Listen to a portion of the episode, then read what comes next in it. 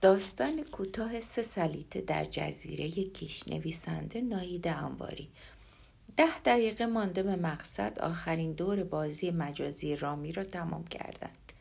مهری تبلتش رو توی کیف گذاشت. سارا از پنجره مشغول تماشای منظره بیرون شد.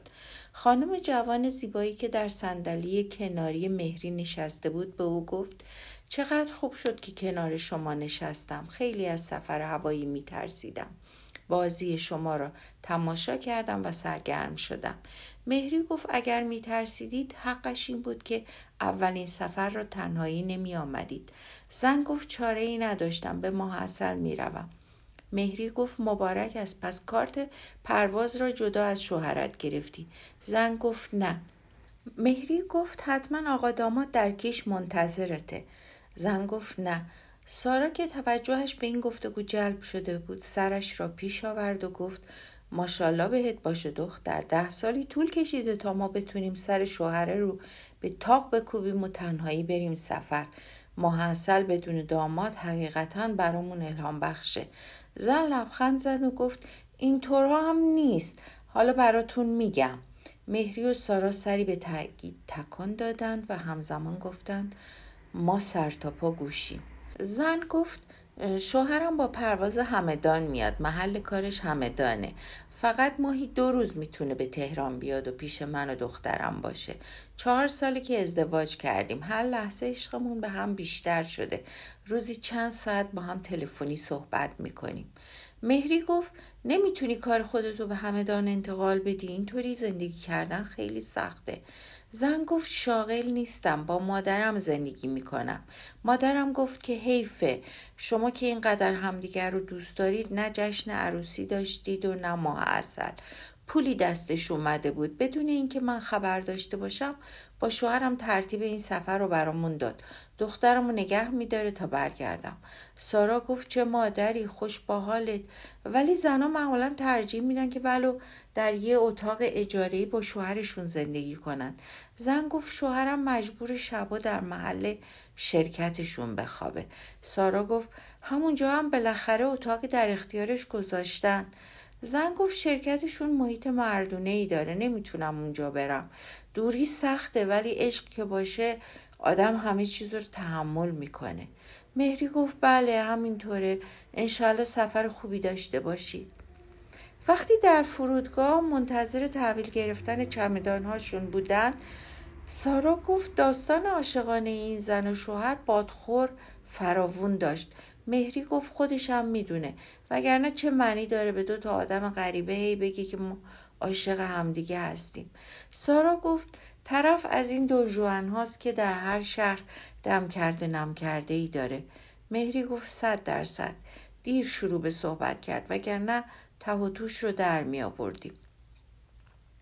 مهری و سارا در سرسرای هتل منتظر آماده شدن اتاقشان بودند و توانستند ورود دونجوان و بانو را زیر نظر بگیرند. همانطور که انتظارش را داشتند طرف مرد خوشقیافه بود. قد بلند و خوش هیکل با صورت سبزه کشیده و موهای مشکی صاف. شق و رق راه می‌رفت. دست همسرش را به دست داشت و با دست دیگر چمدان چرخداری را به دنبال خودش می‌کشید. رفتاری شبیه مدیرعامل یک شرکت بزرگ داشت.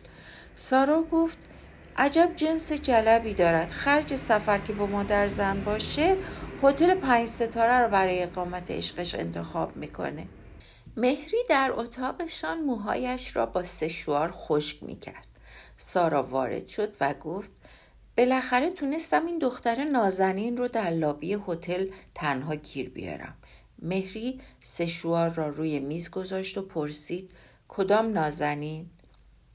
سارا زن دونجوان رو میگم گویا مردی که رفته بود برینه که تونسته بودن چند دقیقه از هم جدا بشن مهری حالا چرا اینقدر عصبانی هستی؟ سارا. بهش گفتم که دو روز اونها رو می‌بینم که اطراف هتل یا در ساحل قدم می‌زنن. پرسیدم که از برنامه های تفریحی که در لابی هتل میفروشن جنگ شبانه قایق سواری چیزی رفتن؟ گفت که می‌خوان از هر لحظه با هم بودن استفاده کنن. ببین مردی که بیش از حد عوضیه. این زن خودش رو به خرج مادرش تا اینجا رسونده. در این حد هم نمی‌خواد دست به جیب بشه که حداقل دوتا دلفین نشونش بده. من باید این مورد رو در گروه مطرح کنم. مهری دست بردار خون کلانتر به جوش میاد کار دستمون میده. سارا باید یه کاری بکنم. خریت این زن توهین به شعور همه زناست. مهری می‌بینی که خریت خودش رو با تمام دنیا عوض نمی‌کنه. دست به مایلت نزن. به ما چه مربوطه؟ چه کار داری می‌کنی؟ توی گروه نگذار سارا. اونا یه بچه دارن. عجب گیری افتادی ما. سارا ماجرای آشنایی با نازنین را برای گروه تلگرامی سلیته ها فرستاد. سودابه زن زیبایی که در گروه به عنوان کلانتر شناخته می‌شد اون رو ساخته بود. شعار گروه زبان درازی و دیگر هیچ بود. تمام 22 عضو گروه از طریق معموریت های کلانتر با هم آشنا شده بودند. به کلانتر پول داده بودند که برای شوهرشان دام پهن کند در اولین قرار سر و کله زن پیدا می‌شد و قشقرق راه میانداخت. اخیرا یاد گرفته بودند که چند تا از اعضای گروه زن را همراهی کنند. هم کلی تفریح می کردند و هم زبان زن با این عنوان که آبرویم را جلوی دوستانم برده ای بیشتر دراز می شد. کلانتر به این شرط مأموریت را میپذیرفت که قصد طلاق در میان نباشد. خودش دو بار طلاق گرفته و پشیمان شده بود. هدف فقط امتیازگیری و باجخواهی بود. اگر موفق نمی‌شد که مرد را سر قرار بکشاند پولی نمی گرفت زن به شوهرش اطمینان پیدا می کرد که بزرگترین امتیاز بود. در این گروه از زنهای میانسال چنین زن خوشبختی نداشتند. به سودابه لقب کلانتر شکست ناپذیر داده بودند. مطلب سارا در گروه با استقبال زیادی روبرو شد. در وهله اول 19 استیکر برایش فرستادند. صورتک ها و حیواناتی متعجب و پرسان و گوسفندی که می‌گفت بیا توی بغلم. پس از آن اظهار نظرها شروع شد. پانزده نفری که در گفتگو شرکت کردند متفق القول بودند که این مرد حداقل یک همسر دیگر دارد. چند ساعت بعد افسانه نوشت سلام من پیام های سارا را برای خواهرم فرستادم. ایشان پزشک متخصص زنان است. عاشق مردی خوش سر و زبان ولی بیکار و بیار شد که ده سال عمر و درآمدش را تلف کرد. خواهرم برایش مغازهای گرفت تا مشغول باشد. به هوای تأمین جنس مغازه مرتب به سفر می‌رفت. بالاخره کاشف به عمل آمد که سه زن در سه شهر مختلف دارد. نمیگذاشت خواهرم باردار شود. می‌گفت بچه دوست ندارد. هر سه سه تا زن دیگر هر کدام یک بچه داشتند. تا خواهرم خودش را از شر این ابلیس خلاص کند موهایش سفید شد.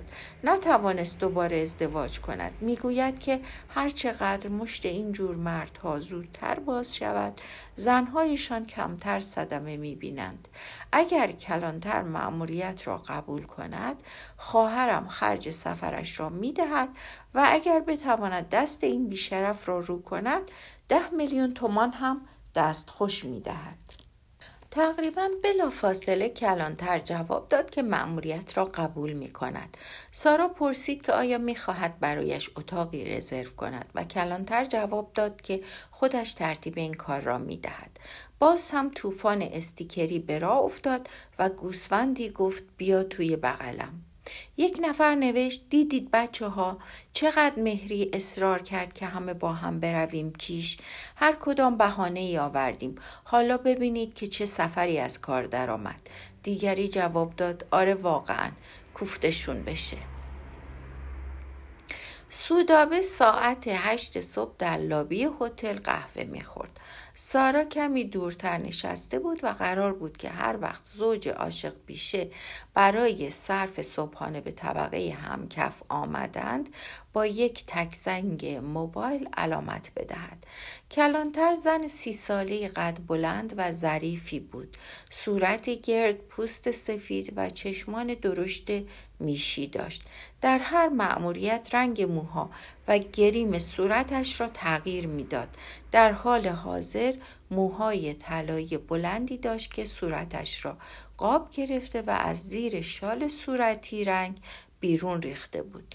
نازنین و شوهرش مثل تازه عروس و دامادی دست در دست هم و فارغ از محیط اطراف به سمت رستوران رفتند. کلانتر به هتل خودش برگشت تا حوالی ظهر آنها را در ساحل پیدا کند. روز آفتابی زیبایی بود. دونجوان و بانو عینک های آفتابی با قاب های بزرگ به چشم داشتند. سودابه به آنها نزدیک شد و گفت سلام شیما نوروزی هستم. من عکاس نازنین وسط حرفش پرید و گفت او ما نمی‌خوایم عکس بگیریم. سودابه لبخند زد و گفت بهتون حق میدم که از عکاسا فراری باشین. یکی از عیبای کیش اینه که بیش از حد عکاس داره.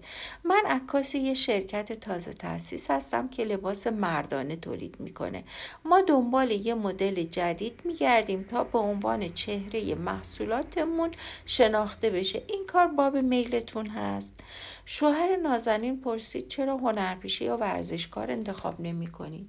سودابه جواب داد این شرکت می‌خواد بگه که لباسای ما برای مردان ساده اهل کار و خانواده تولید میشه دنبال آدم مشهور نیست اگر مایل بودین تصویر کارت ملی و معرفی نامه از محل کار فعلیتون رو از طریق تلگرام یا یه شبکه دیگه برای من بفرستین تا وقت تعیین کنم.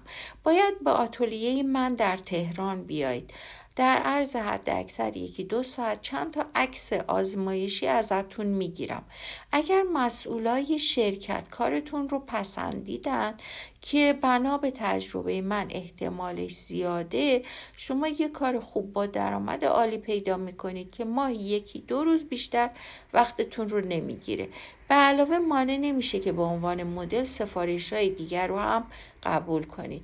حتی اون رو تشویق و تسهیل می‌کنه. این کارت منه. اگه مایل بودید با من تماس بگیرید. مرد گفت ممنون. دربارش فکر می‌کنیم. سودابه شرحی از ماوقع رو در گروه گذاشت. در ادامه نوشت من فقط می‌خواستم که محل کارش را پیدا کنم تا دربارهاش تحقیق کنم. نمی‌خواستم باهاش قرار بگذارم. نازنین استخدامم نکرده بود. بنابراین نمی‌خواستم که برنامه معمول را اجرا کنم یا سفرشان را به هم بریزم. قصدم این بود که فردا هم به سراغشان بروم و برای کار مدلینگ تبلیغ و اصرار بیشتری بکنم. متاسفانه باید بگویم که گویا تشخیص سارا درست بوده. مردک همین الان تلفن کرد و ازم خواست که فردا بعد از ظهر توی یکی از کافی شاپ های مرکز خرید به ملاقاتش بروم. از سارا و مهری می‌خواهم که طبق معمول ما را پوشش بدهند و مواظبم باشند. یک نفر پرسید اگر فقط آدرس محل کارش را می‌خواستی چه لزومی داشت که خودت به کیش بروی؟ سارا هم می‌توانست ازشان بپرسد. سودابه جواب داد اگر تحقیقات ما عواقبی برای این مرد داشته باشد و بخواهد انتقام بگیرد خیلی راحت می‌تواند سارا را پیدا کند. برای همین صبح طوری رفتار کردم که متوجه نشود سارا را می‌شناسم. و در هتل دیگری اتاق گرفتم. برای همین است که هیچکس در این گروه نام و هویت واقعی من را نمی‌داند. از سیمکارت های اعتباری استفاده می کنم و بعد از هر مأموریت آنها را دور می اندازم. از اقدامات امنیتی دیگر که من بارها رویش تاکید کرده ام این است که نباید از سوژه ها عکسی گرفته بشود. باز از دیروز می بینم که سارا را برای گذاشتن عکس این آقا در گروه تحت فشار گذاشته اید. کافی شاپ مرکز خرید خیلی شلوغ بود. مهری و سارا مجبور شدند دور از میزی که شوهر نازنین پشت آن نشسته بود بنشینند. سودابه با همان چهره خونسرد و بیاعتنای همیشگی وارد شد در مدت ده دقیقه گفتگویش با دونجوان که طی آن بیشتر شنونده بود چهره و حرکات بدنش حالاتی از کنجکاوی، ناباوری و ناراحتی فضاینده را نشان می‌داد. سارا و مهری نگاه های استفهام آمیزی به هم می کردند و سر در نمی آوردند که جریان چیست. کلانتر به طور ناگهانی بلند شد و به سرعت رفت. مهری و سارا در آخرین روز سفر دیگر نه سودابه را دیدند و نه نازنین و شوهرش را. سودابه تا چهار روز همه را بیخبر گذاشت. آنلاین نمی‌شد و گوشی موبایلش خاموش بود. همه نگران شده بودند و در گروه احتمالات مختلف را بررسی می کردند یک نفر نوشت یعنی ممکن است که این یارو در عرض ده دقیقه مخ کلانتر را زده باشد. چقدر حیف شد که من به این سفر نرفتم و این سوپرمن را ندیدم. بعد از آن نویسنده استیکر شکلکی را گذاشت که اشک از چشمهایش فوران می کرد. استیکر گوسفندی گفت بیا توی بغلم. چهار روز بعد سودابه برای اجتناب از گفتگو ساعت سه صبح که هیچکس آنلاین نبود نوشته زیر را برای گروه فرستاد. دوستان سلام از اینکه شما را بیخبر گذاشتم و نگرانتان کردم عذر می‌خواهم معلوم شد که شوهر نازنین دوازده سال قبل همکلاسی دانشکده هم بوده من را از صدایم شناخت و من بعد از دیدن چهرهش بدون عینک آفتابی او را به جا آوردم. آن موقع نقاشی چهره را خیلی دوست داشتم. سر کلاس دستم یک سر مشغول بود. چهره استاد یا همکلاسی ها را می کشیدم. این آقای همکلاسی ازم خواست پورترش را بکشم. بهش گفتم که یک قطع عکس به من بده. گفت که ترجیح می دهد مدل زنده باشد. نقاشی چهرهش چند روزی طول کشید. بس که خوش صحبت بود نیمه پایین صورتش دائما می جنبید خودم هم عمدن کشش می دادم صرف نشستن کنار او حالم را بهتر می کرد دو بار با هم به سینما رفتیم. یک فیلم می دیدیم و ساعتها و روزها دربارهش صحبت می کردیم می دانستم که از یک خانواده فقیر شهرستانی است و وانمود می کردم که این موضوع برایم اهمیتی ندارد. همان موقع مرد ثروتمندی ساکن آمریکا به خواستگاریم آمد. ابتدا می‌خواستم جواب رد بدهم. مشاوران رایگان دوروبر به هم ثابت کردند که نباید لگت به بخت خودم بزنم. همه آرزوی چنین شوهری را داشتند. همه برای زندگی در کالیفرنیا سر و دست میشکستند. من هم همون کاری را کردم که همه می‌کنند و به همان نتیجه رسیدم که همه می‌رسند. بزرگ راه امتحان پس داده را به کور راه ناهموار شخصیم ترجیح دادم. مثل همه عافیت طلبی پیشه کردم. همه ما سعی می کنیم که مثل دیگران باشیم.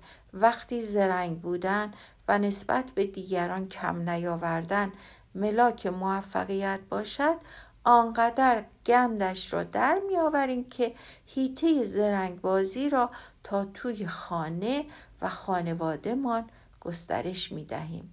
شجاعت منحصر به فرد بودن را نداریم و دلمان می خواهد که به شکلی منحصر به فرد دوستمان بدارند. همون ترم اول دانشکده را رها کردم و با آمریکا رفتم. ملاقات با شوهر نازنین یادآوری عشق نیمبندی که به او داشتم و آشنایی با عشق خالص او به زنش برایم تلنگری بود به یاد آوردم که در سایه عشق چطور رنگ و طعم همه چیز تغییر می کند شاید دیگر نتوانم کسی را پیدا کنم که عاشقم باشد اما می توانم کاری بکنم که دوباره خودم را دوست داشته باشم. نقاشی کنم و ادامه تحصیل بدهم. از پستی و دروغ پرهیز کنم و نان از بدبختی دیگران نخورم. مهری را ادمین گروه کردم. به خودتان بستگی دارد که بخواهید با سلیته ها چه کار کنید. درباره شوهر نازنین باید بگویم که واقعا عاشق زنش است. در شرکتی که به عنوان کارپرداز کار می کند شبها نگهبانی می دهد تا شاید بتواند سرپناهی برای زن و بچهش تهیه کند. گمان کنم دیگر حرفی باقی نمانده باشد.